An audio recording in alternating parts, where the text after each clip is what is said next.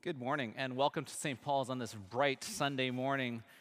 If you're joining online, I hope it is as beautiful out there as it is here in Toronto. Let me start by praying. Oh God, may these words be faithful to your written word, and may you lead us to the living word, Jesus Christ our Lord. Amen. As a child, and even now as an adult, I have a, an odd fascination with flying things, flying machines, airplanes, SpaceX rockets, Apollo moon missions, all of that. And that includes Voyager 1 and 2, the satellites that were launched in 1977. That's 45 years ago. They visited Jupiter, Saturn, and they were the first ones to give us images, close up images of Neptune. They are now the farthest human made objects ever created, and they are about to leave our solar system. They're traveling at 17 kilometers per second. Humans, we've explored vast parts of our Earth, vast reaches of the solar system. We have scientists and astronomers through the ages pointing their eyes, their telescopes, antennas out into the stars, out into the heavens. But no one yet has seen Jesus floating out there in heaven. Over the past week since Easter, we have been telling and retelling the, the, the stories and accounts of people encountering, eyewitness encounters of the risen Jesus that were recorded in the Bible. How ordinary people encountered him and how they reacted and responded to the resurrection. And today we are finishing that series with Jesus' resurrection.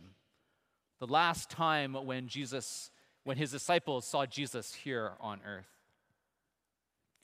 The ascension of Jesus is good news for each and every one of us today.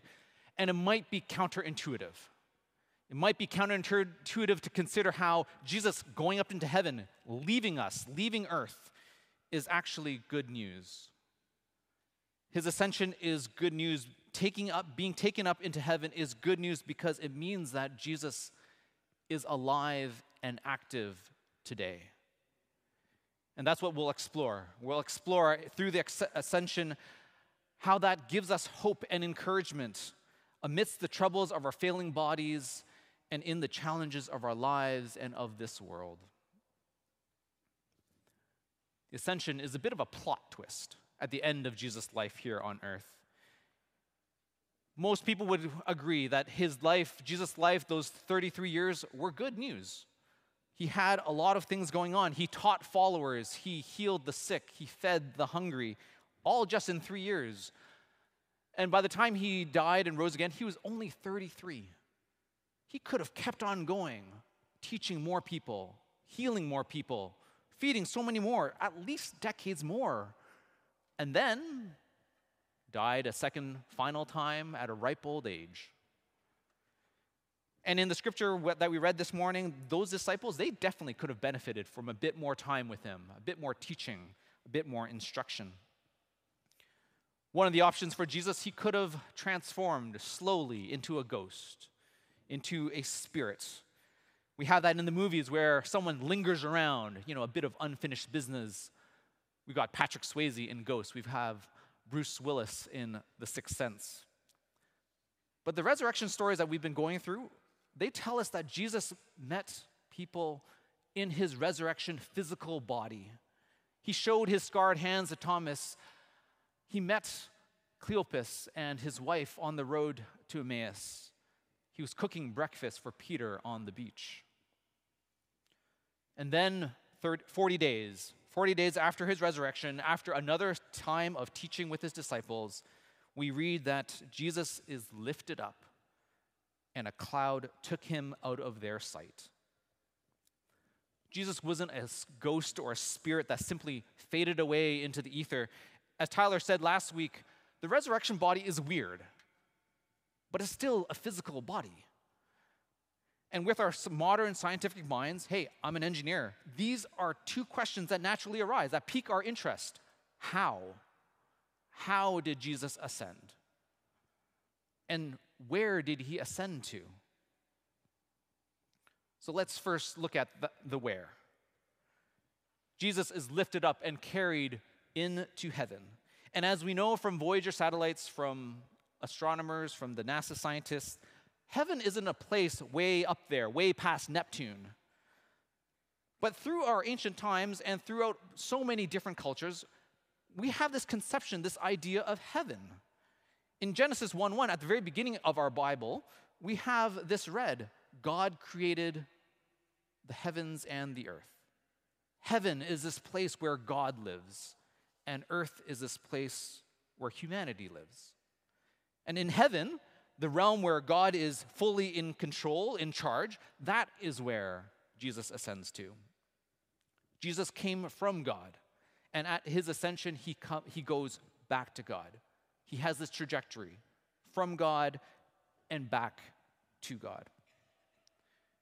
And so, from the Bible, from our scripture, we have a bit more certainty of that question of the where. Where did Jesus ascend to? It was to heaven. But the how is a little bit harder. And it's hard to understand, as hard as understanding the biology of a dead body coming back to life. It is as hard as understanding the physics of a human body moving through locked doors. And for those of you, if you're spiritually got questions, or maybe even you've been in the church for a long time, but these events, these miracles, they just feel like science and faith are at odds with one another, that they're in conflict, that they don't mesh. But scientists have and are continually probing into the fundamental laws of physics. It is only 100 years ago that Niels Bohr and his gold foil experiments discovered that atoms are mostly empty space. If you remember from your science class from high school, you've got the atom and the nucleus in the middle, and you've got electrons whizzing around, 95% empty space. And today, these physicists, they are still ex- exploring and discovering so much more about quantum physics and the nature of our physical world. We got weird words like quarks, leptons, bosons. They are literally expanding the, the knowledge that we have of the physical world. They are expanding the limits of our scientific knowledge. And so, for me, as an engineer trained to apply science, the ascension is another case where our knowledge of the physical world is limited. We don't yet know everything about quantum mechanics. Our vision is literally clouded.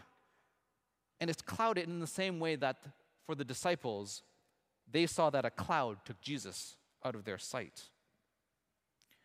But to be honest, the where and the how are good and hard questions that we need to wrestle with in our faith. But more importantly, perhaps, is the question of why. Science and faith aren't meant to be at odds at one another because they have different goals. Science describes the what of our physical world, how things work. But faith describes God. Faith describes the why, the purposes of God. So even if we could scientifically know how Jesus ascended, that knowledge doesn't necessarily give us any hope or encouragement for today, for our lives that are in challenge and struggle. But the Bible and the scriptures describe with certainty the why. Jesus came from God and he returned to God. And here at St. Paul's, you probably hear us say, said this a million times that we are a community learning to love and follow Jesus as humans, we are from God. We are made in the image of God, and we will go to God. We will follow Jesus to God. That's what we're doing here as well. We are following the trajectory from God and to God. Jesus is physically alive with a new resurrection body in heaven, and we will have that same resurrection body just as Jesus did. Because eternal life, it's not just about living forever because you're just going to have the same creaky knees. You're going to have the same forgetful memory. What's the use in that? But instead, we're going to have new bodies that are different and recognizable. No more aches and pains, no more disease, no more death. Jesus is alive today with his physical body in heaven. He came from God and to God, and so will we. And that is encouragement for us for the trajectory of our lives. So, if that's one encouragement, that Jesus is alive, the other encouragement is that Jesus is active today. during his time on earth in first century Palestine, Jesus was very active. He was teaching disciples and followers, he was healing so many. He fed 4,000 and 5,000. But when we look at the challenges of the world around us, we might easily have the impression that Jesus is not active anymore. There are so many people that still need to hear about the good news of God's love and forgiveness. There are so many diseases that need curing, so many suffering from hunger around the world. So we might believe in our minds that God is in charge up there in heaven. But in the day to day, it might not feel that God is in charge here on earth. And the disciples, they say the same thing in, in verse 6 of our scripture. Is this the time that you will come, that you will restore the Israel to the kingdom to Israel?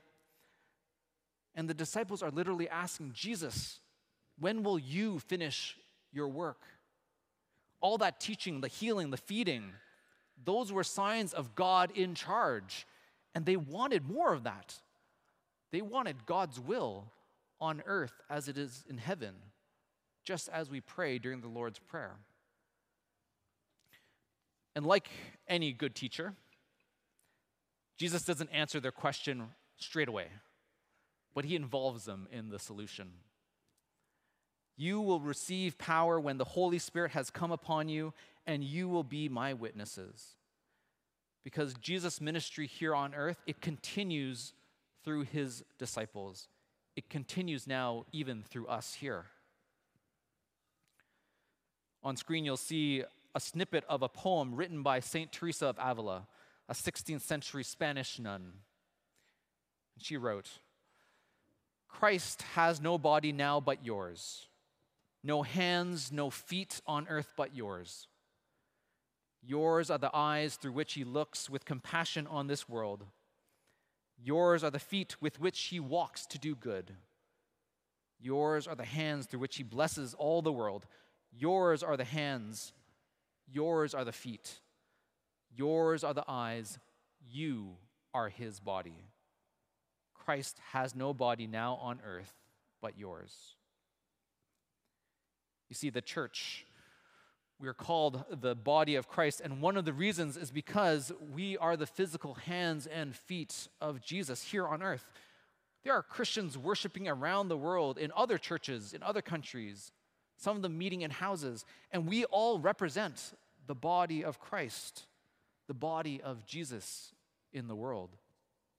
And so, as followers of Jesus, we follow along also in his ministry. We follow and continue that mission on earth. And we aren't left empty handed because Jesus equips us to continue that ministry by giving us the Holy Spirit. That's what we're going to focus on in the next four weeks in our next sermon series called God in Us, where we hear how the Holy Spirit inspires us to continue that ministry of teaching, of healing, and feeding. That is the promise of the Holy Spirit that will be fulfilled on Pentecost, which we celebrate next Sunday. So, if, if we are the body of Christ, the hands and feet of Christ, it still begs the question what is Jesus himself doing in heaven? In our statement of faith, we often say that Jesus is sitting at the right hand of God. You've heard that said and used in different places. And Jesus has this position of power and authority. It's where we get that phrase, right hand man. It's that second person who has the same rights, power, authority as the person on top.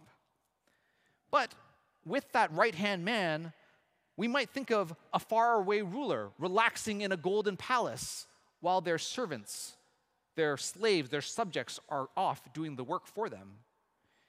And God has been criticized for being distant and uncaring, leaving us to our own devices, leaving the earth to natural disasters like forest fires in Alberta, floods in Italy, or leaving us to the leaving us to witness evil unabated, systemic racism and violence, autocratic invaders, or even oppressors. But that is not how the Bible describes Jesus. In John chapter 17, while he was still on earth and before he ascended, Jesus prayed for his disciples. He prayed that they would know him and for their protection. Now I am no longer in the world, but they are in the world, and I am coming to you. Holy Father, protect them in your name. And then after Jesus ascended, and now that he's in heaven, he continues to pray for his followers, for his disciples. St. Paul writes to the early church in Rome It is Christ Jesus who died, yes, who was raised, who is at the right hand of God, who indeed intercedes for us. Jesus was active on earth, but he is still and continues to be active in heaven praying, interceding, intervening on our behalf in the presence of God the Father. He defends and advocates for us, and even in 1 John chapter 2, we read, If anyone does sin, we have one who speaks to the Father in our defense, Jesus Christ, the righteous one. That's what a friend does. Defends and speaks up for you when you're in need, when you're under attack. And last week, Tyler reminded us that we can have Jesus as our friend. Because friends pray and care for one another, and Jesus does the same for us. Of course, Jesus isn't any friend. In Jesus, we have a friend who is in the throne room of God. In Jesus, we have a friend who has the ear of God. So maybe you've been coming to church. You've been coming to church attracted because of the good teachings of Jesus, because of God's love and forgiveness, of his mercy and justice. And it feels like all of that is past tense. His ministry on earth, his teachings, his life, that's all past tense, 2,000 years ago. But no, Jesus is still alive and active today. He's not distant and uncaring. So if you've been struggling today, if you're in need or you feel under attack, maybe you've picked up one of our daily prayer booklets. But praying and talking to God, it's still difficult because you're in the middle of your day to day challenges. You're still bogged down by everything swirling around. So if you're struggling to pray, there's encouragement for you. We have people here at St. Paul's ready and willing to pray for you. You can find them after the service. But Jesus is also praying and inter- interceding for you 24 7 in the throne room of God. So before I pray, near the church office, there is a stained glass window of Jesus' ascension. And so I hope that every time you see it, it would remind you and encourage you that Jesus is in heaven, alive and active today praying and interceding for you, caring and loving for you, loving you this very hour, this very minute. Let's pray. Lord Jesus, thank you for your ministry on earth. And we praise you because you came from God and you returned to God. Thank you that we can follow you back to the heart of God. Thank you that you continue to pray and intercede for us even when we cannot ourselves. Thank you, Jesus. Amen.